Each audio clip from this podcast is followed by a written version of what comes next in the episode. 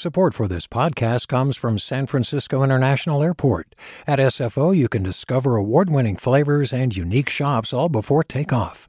Learn more about what's at SFO at flysfo.com. Hey, it's Glynn Washington from Snap Judgment.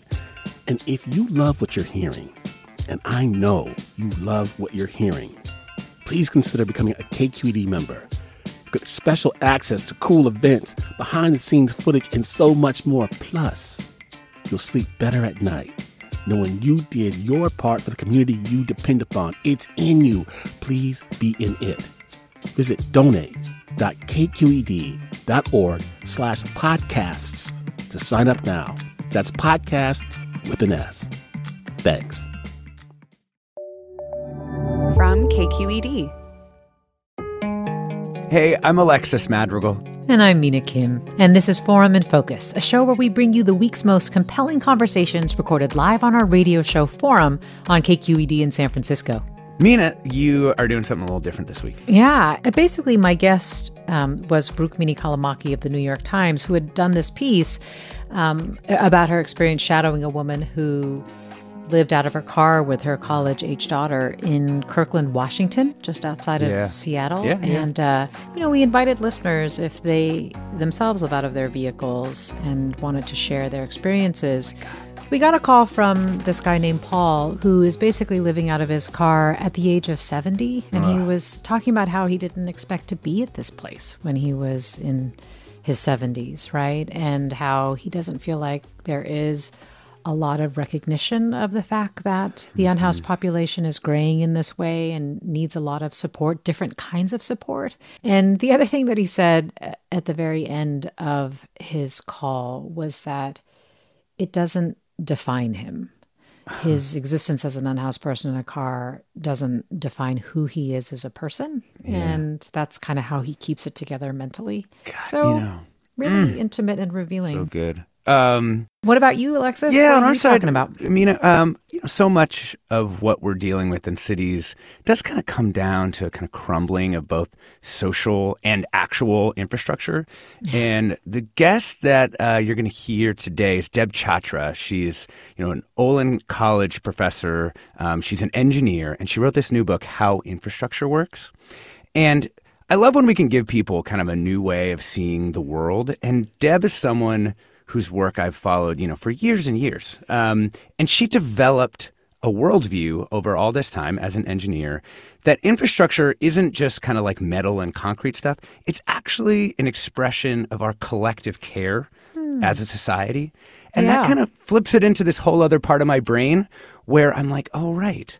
Like when we provide clean water for everyone, that's an act of care and maintenance for like the whole community, right? It's not just about, you know, uh, the flow rates or whatever or the, you know, osmosis. It's like, it's actually, you know, part of our social fabric too. Yeah, that's so beautiful. Well, let's hear that conversation, Alexis. Deb Chachra on how infrastructure works. How Infrastructure Works is a new book by Deb Chachra, an engineering professor. It's an attempt to create a whole theory of infrastructure, from the social values that allow it to be imagined to the elegance of a structure through the details of its implementation and maintenance. We all know from driving on our roads around the Bay Area and from the yearly reports that the country's civil engineers put out that our infrastructure is falling apart in many places. For one, it's old. Two, all levels of government have deferred maintenance on it. And three, the infrastructure was built for a world that has changed and will continue to do so because of global warming.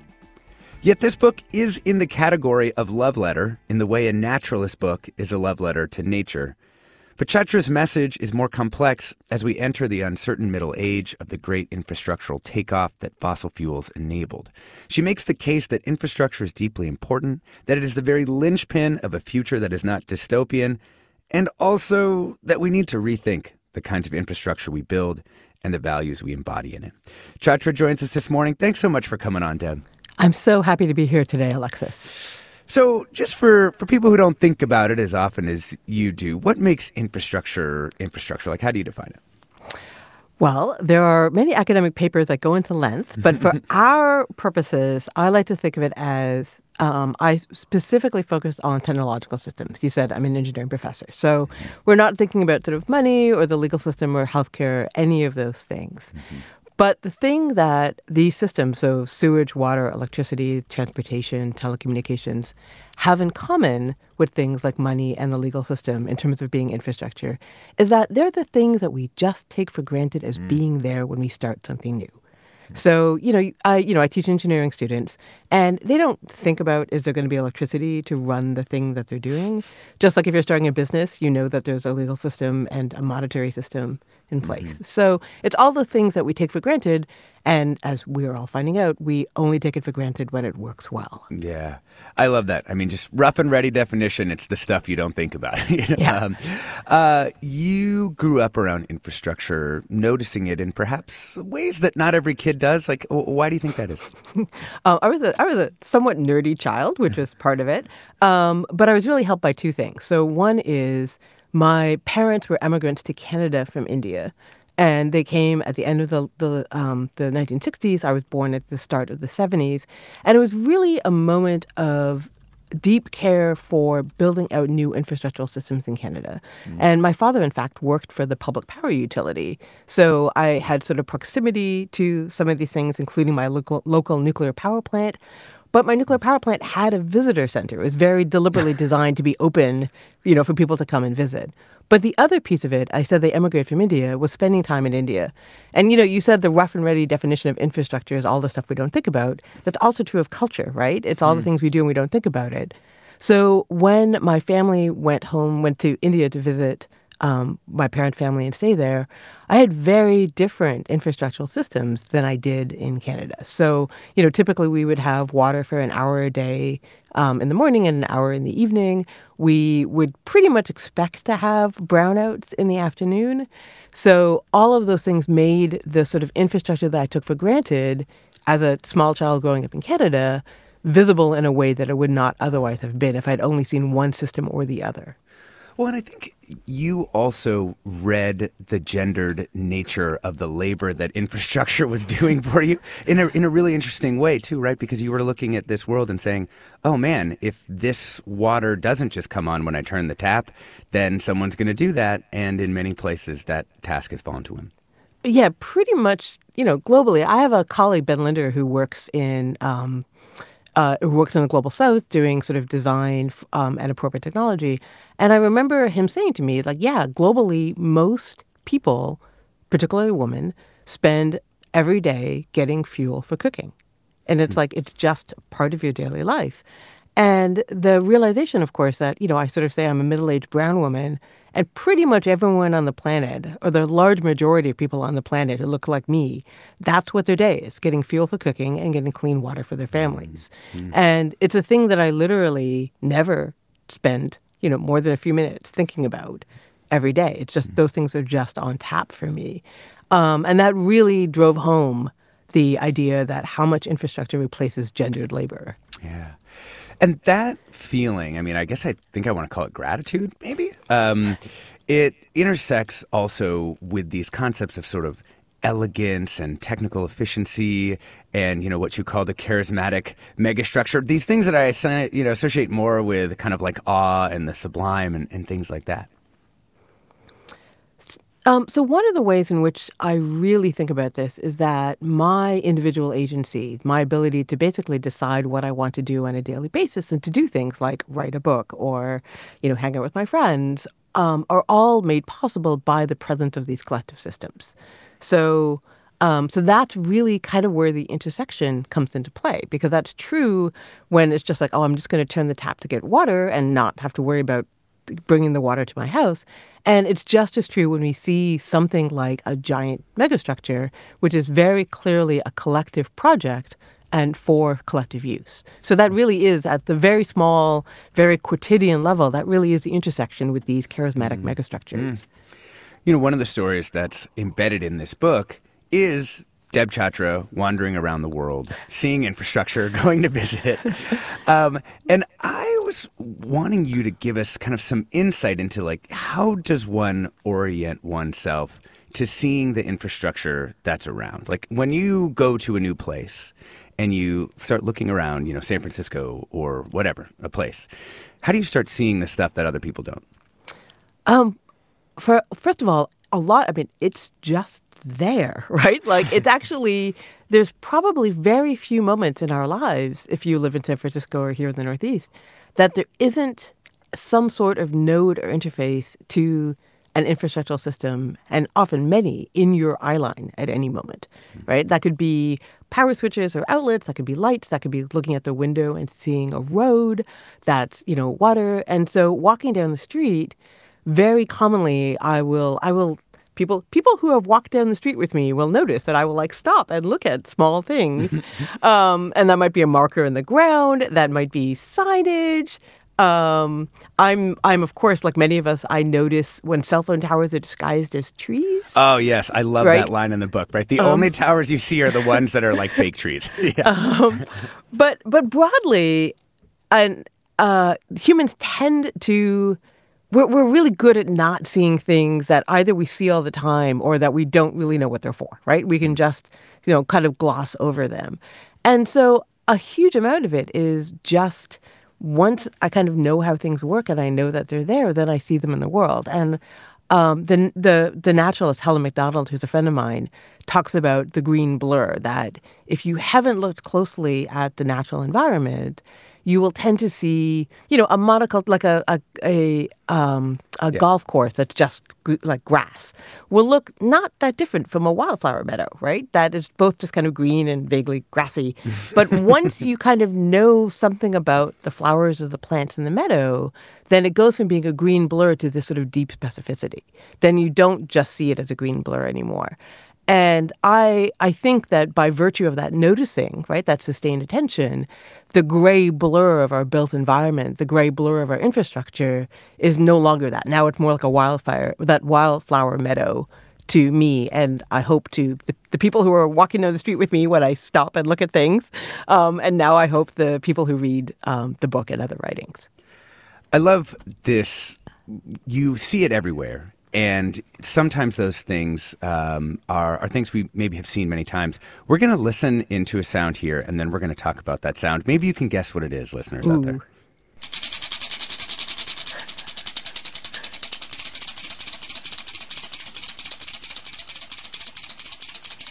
You may have seen it at the ferry building, everyone. Um, right, this is the Solari board, right? That is that used to be a, a common feature of many uh, railway depots, right?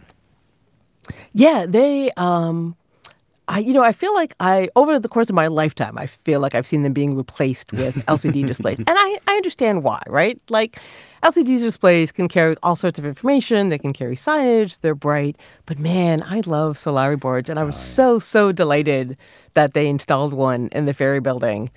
Um, and honestly, one of my favorite things about it is that you can hear when it changes. So mm-hmm. you can be, you know, like wandering around the ferry building and getting a snack, and and then you'll hear the Solari board, and it's like, oh, something has changed. Now I need to pay attention. And it's just, I find that so lovely, and I just love the sound. Oh, and, oh, I do too. Yeah. yeah, like little the footsteps of infrastructure. Absolutely. I mean, the other thing is too, right? It's tied into all these systems that are required to bring together, like the informational networks that let you know when something's coming, the resilience of the ferries, you know, that they provide for our our land transport. It is tied to all these other systems, right? Yeah, and that's that is broadly true of infrastructure in general, right? That every system is dependent on and tied to every other system pretty much. And electricity is kind of the most obvious one, right? That water pumps don't work without electricity. Transportation is another obvious one, but to a really, you know, to a very high degree, all of these networks, all of these utilities that we just take for granted make all the other ones work, that they're really kind of um, deeply intersecting, deeply entangled. And of course, you know, we understand that deeply when when things fail or, um, you know, actually here, one of my first exam- favorite examples is when first responders go out to do things like deal with wildfires, CalDOT needs to get there first to make sure that the roads are safe to be to be driven on. And I sort of think of them as zeroth responders, which is a very uh. math joke, right? That before the first responders can do their job, you know, these networks need to be in place. There's a lot more we couldn't get to. You can go check out my full conversation with Professor Chachra on your favorite podcast app. Just search KQED Forum Chachra. That's C H A C H R A. And don't go anywhere. Forum and Focus will be back in a minute.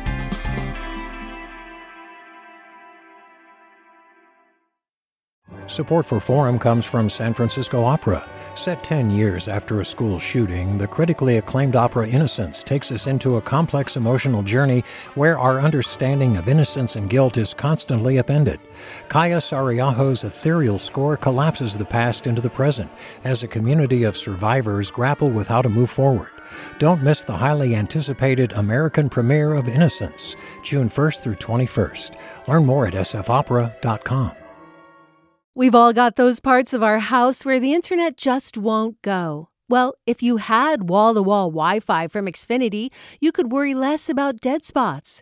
Because with wall to wall Wi Fi from Xfinity, you get fast speeds, reliable connection in every room, and power for all of your devices, even when everyone's online. That's wall to wall Wi Fi only with Xfinity. Restrictions apply, not available in all areas, actual speeds vary.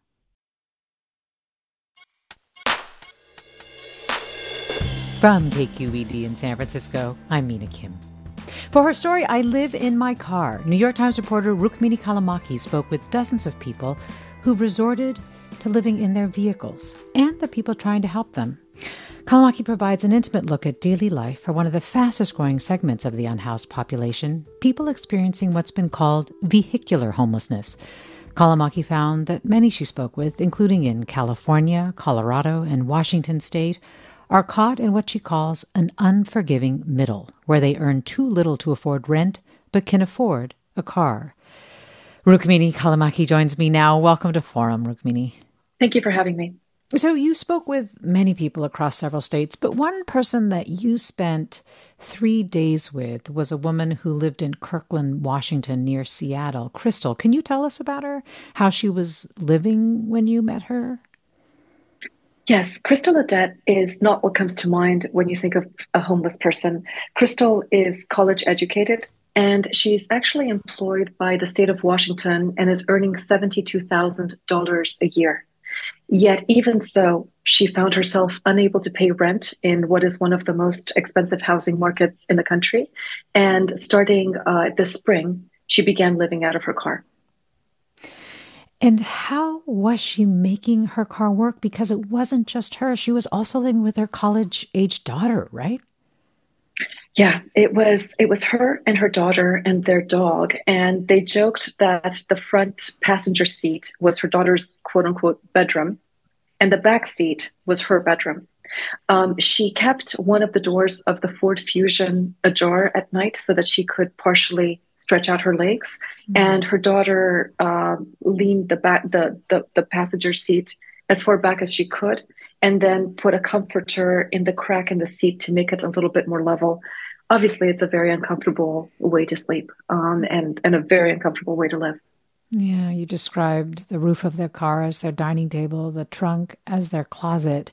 You also had this line where you said there are so many ways in which a person's life becomes smaller when they are forced to fit a home into a car. Can you talk about that? How their life got smaller, all the ways that they tried to limit their needs almost. That's right. You don't you don't think of all of the ways in which if you're forced to live in a car your your your daily habits have to change. The most major one for crystal is that she wasn't able to allow herself to drink as much water as she wanted to because otherwise she would have had to go to the bathroom and the bathroom where she was was a porta potty. So she stopped drinking enough water, and the result was that she got dehydrated. Because she wasn't able to fully stretch out, um, in the summer, her, her, her legs and her ankles began to swell, almost like she was pregnant. Um, she told me that she wasn't able to fit into her tennis shoes at one point. Uh, and it also means that you don't have a kitchen. So she and her daughter were were resorting to fast food meals. It's not a very healthy way to be, and that resulted in in, in other problems. Yeah. Well, we've got calls coming in, and let me start with Paul in San Francisco. Paul, you're on. Thank you. Good morning to all, and thank you for this show. Uh, I'm a I'm a 70 year old senior citizen, and I live in my car. I've been doing this on and off since 2010, and I've been employed. But the one thing I noticed missing from this conversation, generally speaking, when I not this particular one, but the mention of senior citizens. Mm. Uh, there are services available, but the waiting list. I'll put it this way: I left Los Angeles in 2017, and this is 2023, and I've not heard from a single agency. Uh, the wait list is astronomical. The services don't work. There's no one to guide you. You bump your head a lot. You miss a lot of things. Uh, it's a terrible situation to face at this age when you've done all the right things. I have a college degree. Um, it's interesting. The one thing I do keep in mind, though, this is what's happening to me, and it does not define me. And hmm. that is what keeps my head together most of the time. well, well, Paul, thank you so much for calling in and sharing your story. I'm sorry to hear that you have not been getting the kind of outreach that you need and the support that you need. Let me go next to caller Andrew in San Jose. Andrew, you're on.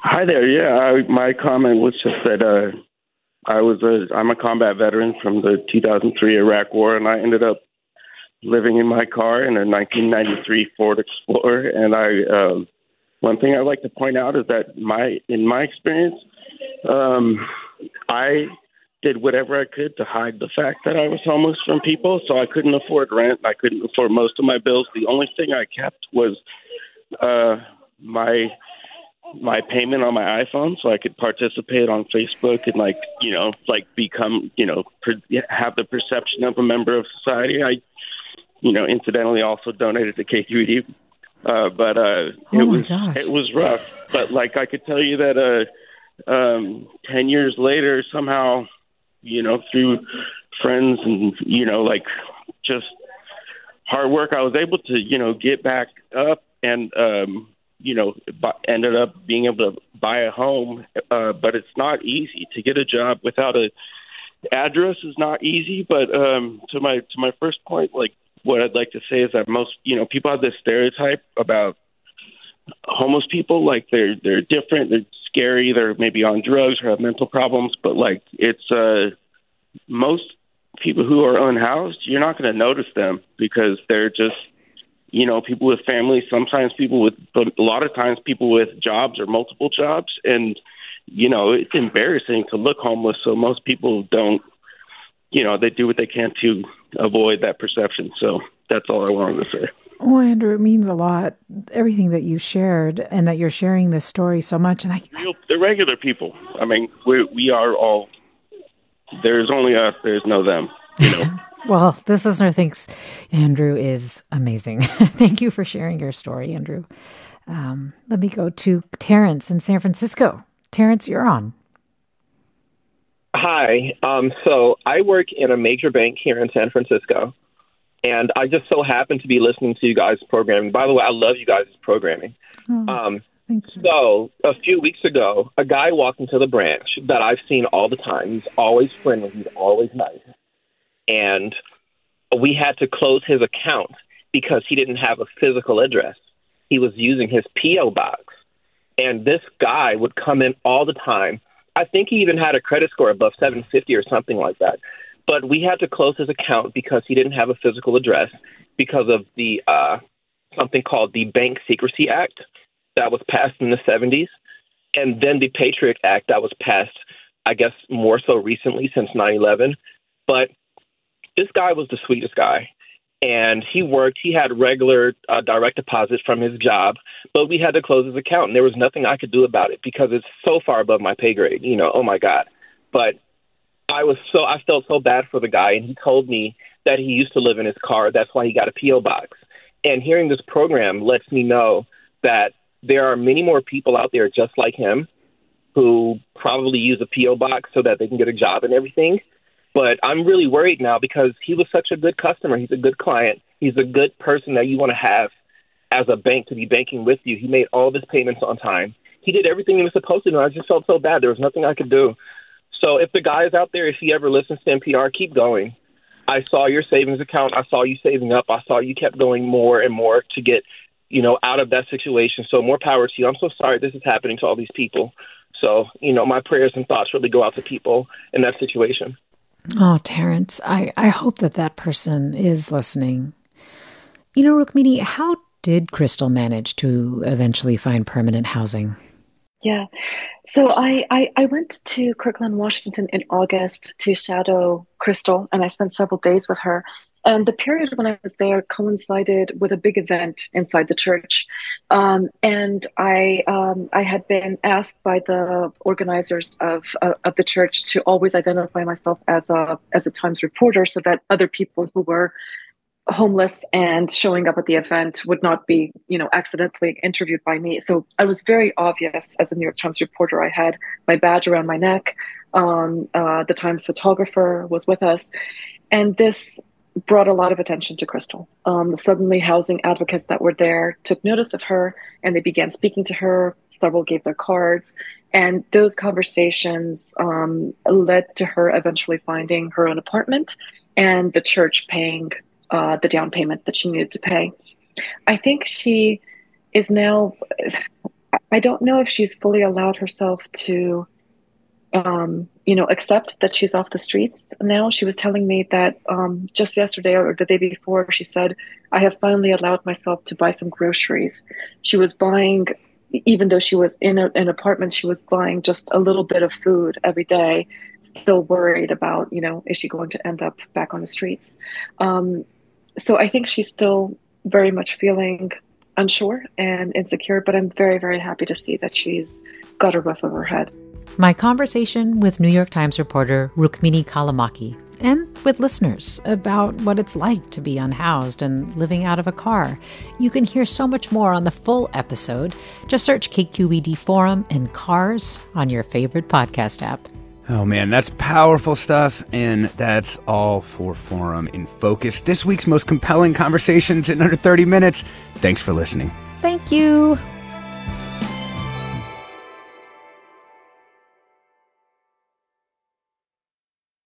Support for Forum comes from San Francisco Opera. Set 10 years after a school shooting, the critically acclaimed opera Innocence takes us into a complex emotional journey where our understanding of innocence and guilt is constantly upended. Kaija Saariaho's ethereal score collapses the past into the present as a community of survivors grapple with how to move forward. Don't miss the highly anticipated American premiere of Innocence, June 1st through 21st. Learn more at sfopera.com. We've all got those parts of our house where the internet just won't go. Well, if you had wall to wall Wi Fi from Xfinity, you could worry less about dead spots.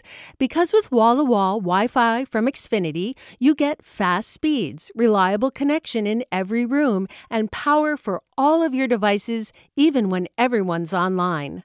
That's wall to wall Wi Fi only with Xfinity. Restrictions apply, not available in all areas, actual speeds vary all over the country. We need to improve reading in Wisconsin. Schools are changing the way they teach reading. I'm calling for a renewed focus on literacy. We have gotten this wrong in New York and all across the nation.